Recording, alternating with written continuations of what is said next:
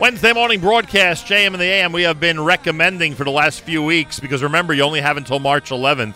We've been recommending for the last few weeks get to voteoic.org. Voteoic.org as the World Zionist Congress elections are taking place literally as we speak. Uh, voteoic.org. Myself, Miriam L. Wallach, we're both on slate number four. When you go to vote, again, go to voteoic.org. When you go to vote, and it's worth every penny of the registration fee uh, make sure to use slate number four to vote for slate number four.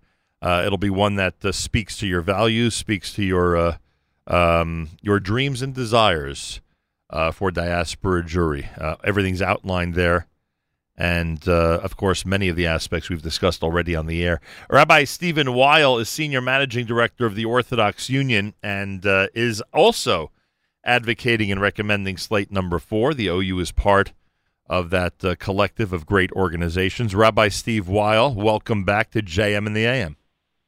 Good morning. It's an honor to be here. I appreciate that, and it's wonderful to have you on the air.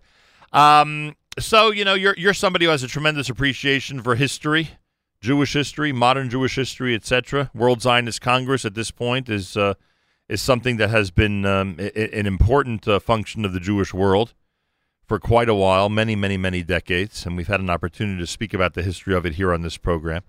Um, how would you put into context the historic value of the 2020 vote for the World Zionist Congress elections?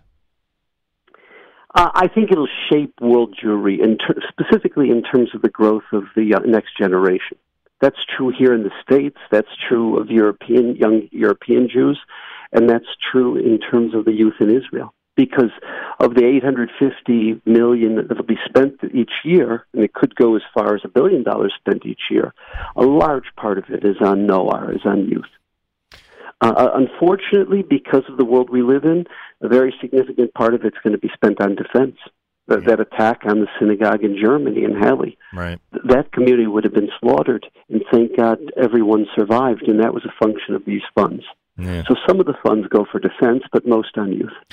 Rabbi Weil, you and your organization are uni- are in a unique position. Uh, you get to see on the front lines what's happening in this country and all of North America regarding Jewish communities, while at the same time, because of the incredible work of the OU, you get to see on a regular basis what's being done in Israel and how Jews there are being helped by your efforts.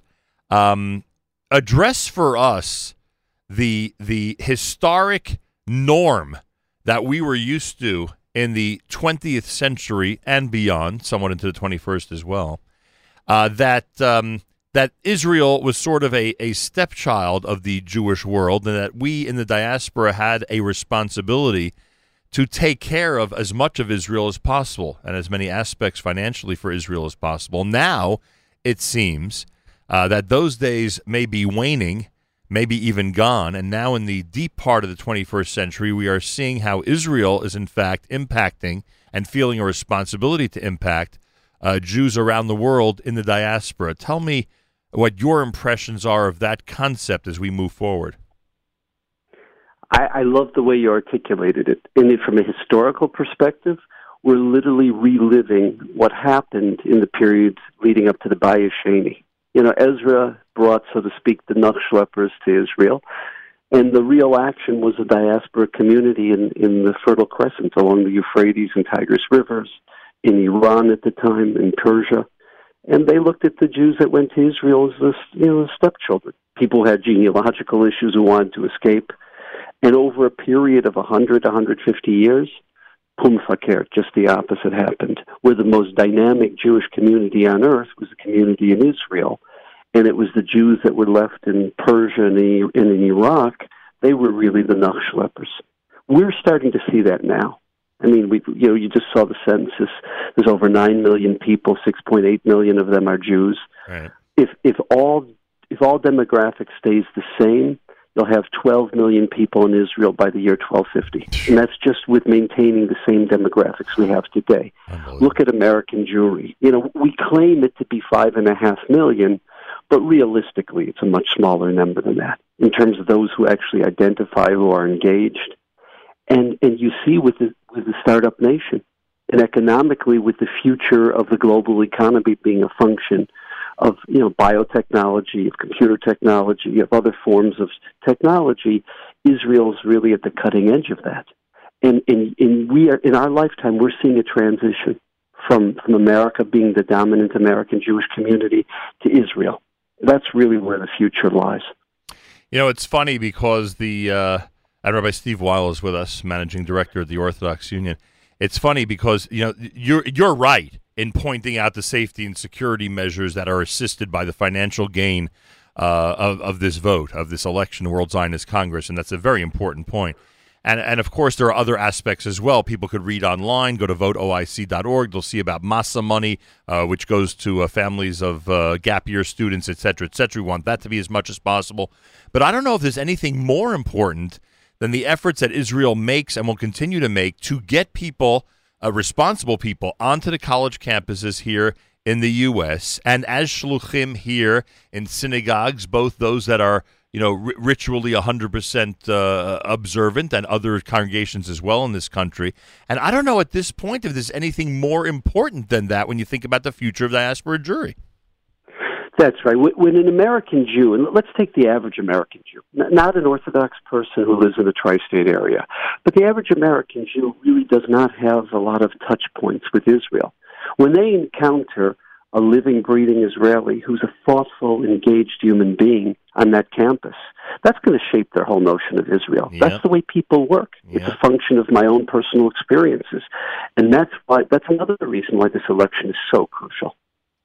Hundred percent. All right, so Rabbi Weil, it's pretty simple, and I know that that not not always do not always do things seem simple to our community, but in this case, you could vouch for the fact that it's relatively simple. You go to voteoic.org. I know that you and your organization are a major part of Slate Number Four. I know you take great pride in that, and I know you also take great pride in your colleagues. There are a lot of great organizations that are part of Slate Number Four yeah. the, in the current elections. I'll tell you, at the OU, one of the superstars of the OU, Yehuda Friedman. Yeah, we actually, you know, and it's hurting us in terms of the amazing work that he does for us. But we've dedicated his time strictly to this campaign. And Yehuda Friedman is working with, with schools, with with communities, with schools. He's he's all over the place. I think he's in three states on any given day, but he's really drumming up the vote. And we need everyone's help. And, and I can't thank you enough, Nachum, because the role that you play, the impact you're having on getting out the vote, it's really crucial. And if I could be, you know, very, and I apologize for saying this, right now, the reform movement are getting their people to vote. Right. What happens is at a at a, a Friday night service, at a Saturday bat mitzvah or bar mitzvah, the people sign up. They're in the temple. They get them to vote, and the reform is doing an amazing job. The problem is, is their educational goals are are very different than ours, and where they want to allocate the funds is a very different place than where we'd like to see the funds allocated. So it's you know there's a lot at stake here.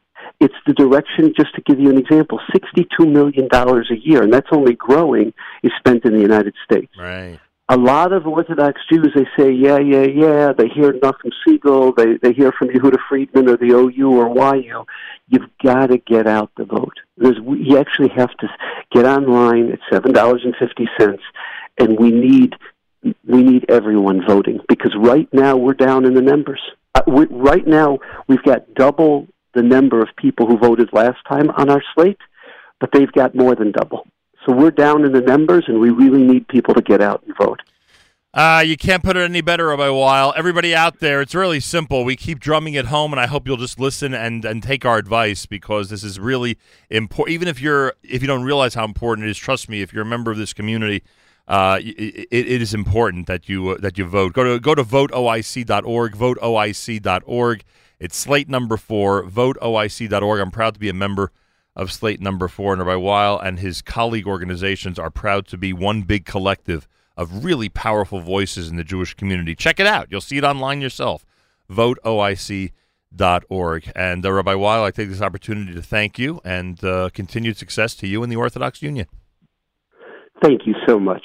A pleasure, a real pleasure. I told Rabbi Weil, by the way, before the conversation that we got to get him on the air more we have too much Jewish history to remind people about, and hopefully we'll be able to uh, take advantage of that in a future time. Wednesday morning broadcast, plenty more coming up at JM in the AM.